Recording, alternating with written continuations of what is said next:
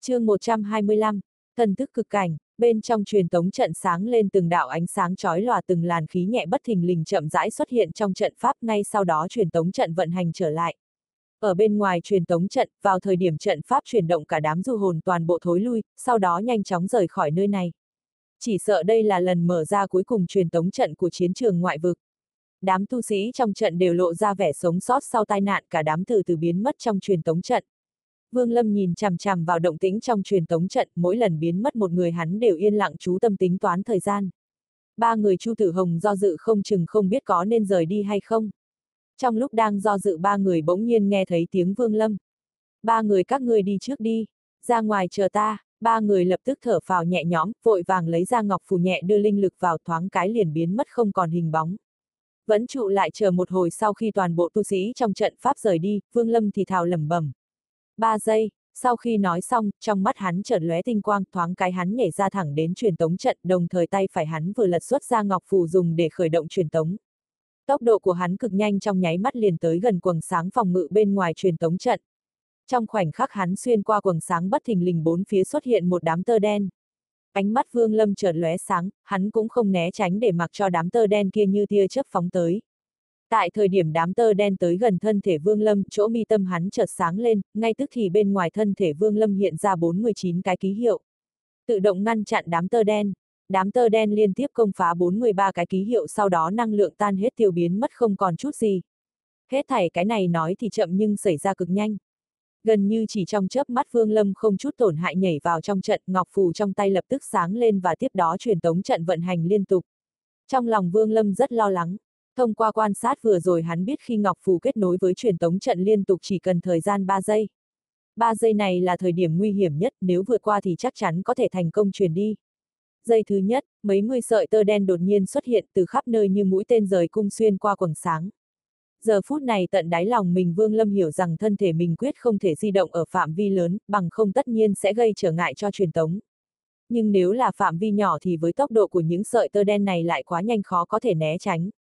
Hết thảy đã được Vương Lâm tính toán trước, lúc này sắc mặt hắn xa sầm xuống, tại mi tâm cấp tốc lóe sáng từng bộ trận pháp kết thành bởi từng bộ 49 cái ký hiệu nối tiếp nhau xuất hiện ở ngoài thân thể của hắn. Trước đó Vương Lâm một hơi chế tác ra 21 bộ trận pháp, vừa rồi hao tổn mấy bộ, lúc này ở ngoài thân hắn có tới gần 1000 cái ký hiệu đang tỏa ra tác dụng phòng ngự. Chỉ nghe một tràng tiếng vỗ vụn liên tục vang lên, các ký hiệu bên ngoài thân thể Vương Lâm chỉ trong thời gian một giây này nhanh chóng vỡ tan. Sự việc phát sinh cực nhanh, thời gian một giây, mấy chục sợi tơ đen xung phá gần 900 cái ký hiệu sau đó năng lượng tan hết liền tiêu biến mất.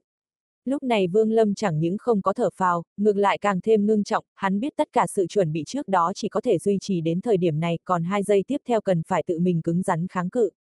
Hắn lẳng lặng tung ba cái túi chữ vật trên người lên, quét thần thức một vòng, lập tức trong đó bay ra vô số pháp bảo ánh sáng muôn màu sắc lập tức lóe lên bao phủ khắp bốn phía thân thể hắn. Nhìn thoáng qua e là không dưới mấy trăm kiện pháp bảo.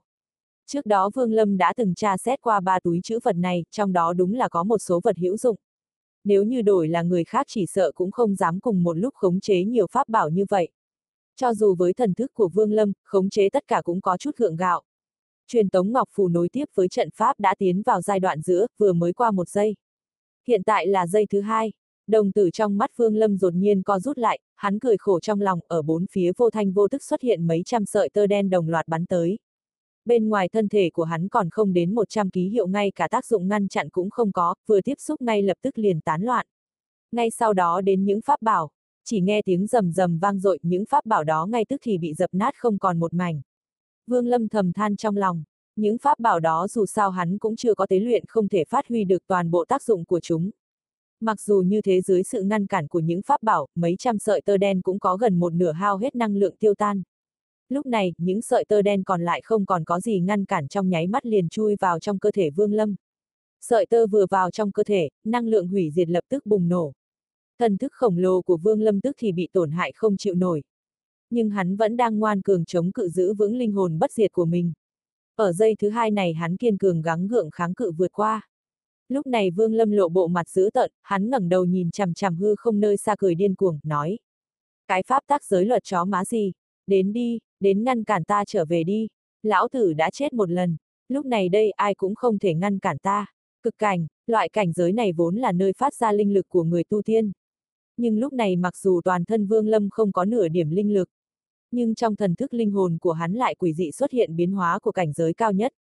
Chiến trường vực ngoại ở trong phạm vi sụp đổ, bỗng nhiên nổi lên một trận sấm sét kinh thiên động địa trong tiếng ầm vang đó một nửa chiến trường bị phá nát vô số không gian vỡ vụn mở ra vô số khe nứt. Một cỗ uy áp khổng lồ từ bên trong hư vô truyền đến, ba gã hàng xóm của Vương Lâm lúc này toàn thân run rẩy lùi dần vào trong không gian tịch diệt không dám lưu lại. Chúng nó còn như thế thì càng không cần phải nói đám du hồn này. Lúc này cả đám hốt hoảng bỏ chạy theo khe hở không gian xuất hiện ở phụ cận rất nhanh bay về lại rồi tan biến trong không gian. Lúc này, Ngọc Phù nối tiếp với truyền tống trận đã tiến vào thời kỳ cuối thời gian vào giây thứ ba. Trong ánh mắt điên cuồng của Vương Lâm mang theo một tia lạnh giá trong hung tàn kèm theo một chút vắng lặng. Uy áp này mặc dù khổng lồ, nhưng thân thể Vương Lâm vẫn đứng thẳng tắp như thân cây tùng. Thần thức của hắn mặc dù bị tàn phá nhưng lại có một cỗ khí tức không thể tả tràn ngập trong đó. Đây là một cỗ khí tức của cực cảnh, một cỗ ý niệm mà bất kỳ sinh linh nào cũng không thể ngăn cản. Lúc này nếu như so sánh lấy ví dụ uy áp kia như áp lực của núi Thái Sơn đè xuống, vậy thì Vương Lâm lại giống như một thanh lợi kiếm vững chắc không gì khuất phục. Có lẽ Thái Sơn sẽ ép lợi kiếm vỡ vụn, nhưng dù có vỡ vụn lợi kiếm này cũng phải theo truyền tống trận rời khỏi nơi này. Giây thứ ba, một bàn tay to do vô số sợi tơ đen tạo thành từ bên trong hư vô thò ra chộp tới Vương Lâm. Bàn tay này do vô số kể sợi tơ đen tạo thành. Tại đây trong khoảnh khắc bàn tay to xuất hiện, chiến trường vực ngoại toàn sụp xuống. Giống như một khối băng thật lớn bị người đập nát vụn từng khối từng khối chiến trường vỡ vụn. Vô số không gian vỡ thành mảnh nhỏ tăng tạo thành các khe nứt không gian. Trong nháy mắt toàn bộ chiến trường vực ngoại biến mất, còn lại chỉ có bốn tòa truyền tống trận đơn độc treo giữa hư không. Giây thứ ba, đây là một trận đối kháng giữa pháp tác giới luật và cực cảnh. Thần thức của Vương Lâm tại thời điểm bàn tay to kia chụp được lập tức vỡ tan, nhưng mới vừa tan ra thì lập tức lại được lực lượng thần bí của cực cảnh đó một lần nữa tổ hợp rồi lại ngoan cường chống cự. Trong quá trình này Vương Lâm lại một lần nữa thật sự cảm nhận được cái loại cảm giác cực cảnh. Lần đầu tiên là khu thành thị đổ nát, lần thứ hai là ở trong quyết minh cốc, lần thứ ba là vào lúc linh hồn thức tỉnh trong không gian tịch diệt. Hiện tại là lần thứ tư, mỗi một lần, lực lượng của cực cảnh đều được gia tăng. Nhất là lúc này đây thần thức của Vương Lâm tràn ngập vận ý của cực cảnh.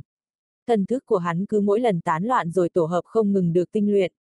Trong thời gian một giây này thần thức khổng lồ của Vương Lâm đã trải qua cả vạn lần tán loạn rồi tổ hợp. Thần thức cô động dần dần cuối cùng càng ngày càng nhỏ nhưng nội chất của nó lại có biến hóa tăng trưởng ngất trời.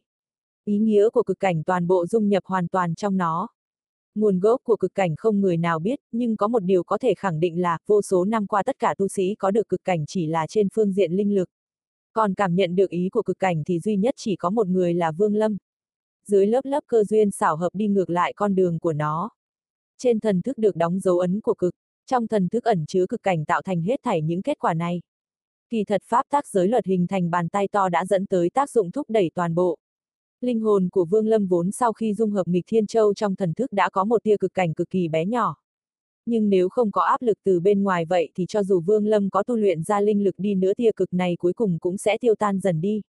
Nhưng lúc này dưới áp lực mãnh liệt của bên ngoài thần thức từ từ thu nhỏ lại cực cảnh lại dần dần mở rộng ra cuối cùng hoàn thành dung hợp hai thứ làm một. Sự dung hợp đó vẫn còn ở mức độ sơ khai. Hoặc có thể nói, hiện tại thần thức của Vương Lâm cũng không phải toàn bộ đều là cực cảnh, mà trong đó có rất nhiều tạp chất. Cực là một loại cảnh giới. Loại cảnh giới này có sẵn thuộc tính đơn nhất. Nói cách khác nếu linh lực có đủ cực cảnh vậy thì hết thảy mọi phát triển đều sẽ dồn vào xây dựng linh lực. Giống như vậy, hiện tại dấu ấn cực cảnh trên thần thức của Vương Lâm, như vậy linh lực của hắn từ nay về sau sẽ không đem lại uy lực như trước. Nhưng thần thức của hắn lại có thể dễ dàng diệt sát hết thảy tồn tại đồng cấp bậc bất chấp cả sơn trung, hậu ba kỳ chỉ có điều điểm cuối của cực cảnh là nguyên anh hậu kỳ. Điểm này ngoại trừ nghi tự giả thời kỳ thượng cổ còn chưa từng có tu sĩ nào đột phá tới cực cảnh. Mặc dù là việc nghi tự giả độ kiếp cũng do người khác thông qua một vài dấu hiệu nghiền ngẫm mà ra. Cụ thể rốt cuộc là thực hay giả ngoại trừ đương sự ra không người nào biết.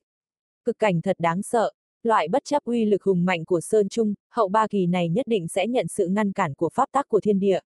Nếu để mặc cho nó phát triển không hạn chế vậy thì có thể nói hoàn toàn khẳng định tu sĩ cực cảnh là tồn tại vô địch. Cho nên thời thượng cổ các học giả nghiên cứu cực cảnh đã từng suy diễn. Cái gọi là tu sĩ cực cảnh không thể đột phá nguyên anh kỳ, bởi vì vào thời điểm đột phá sẽ bị pháp tắc của thiên địa gạt bỏ không thương tiếc. Tuyệt đối không cho phép xuất hiện tu sĩ cực cảnh có tu vi trên nguyên anh kỳ. Chỉ có điều với cực cảnh hiện giờ của Vương Lâm đối với pháp tác giới luật mà nói vẫn còn quá bé nhỏ không đáng kể. Theo bàn tay to càng ngày càng gần tốc độ sụp đổ thần thức của Vương Lâm, dần dần vượt qua tốc độ tái tạo lại. Cuối cùng ầm một tiếng thần thức Vương Lâm vỡ tan, nhưng cùng lúc thần thức vỡ tan những chỗ tạp chất cũng theo đó tan nát. Hiện tại Vương Lâm còn lại là một tia ký hiệu cực gần giống như khởi điểm.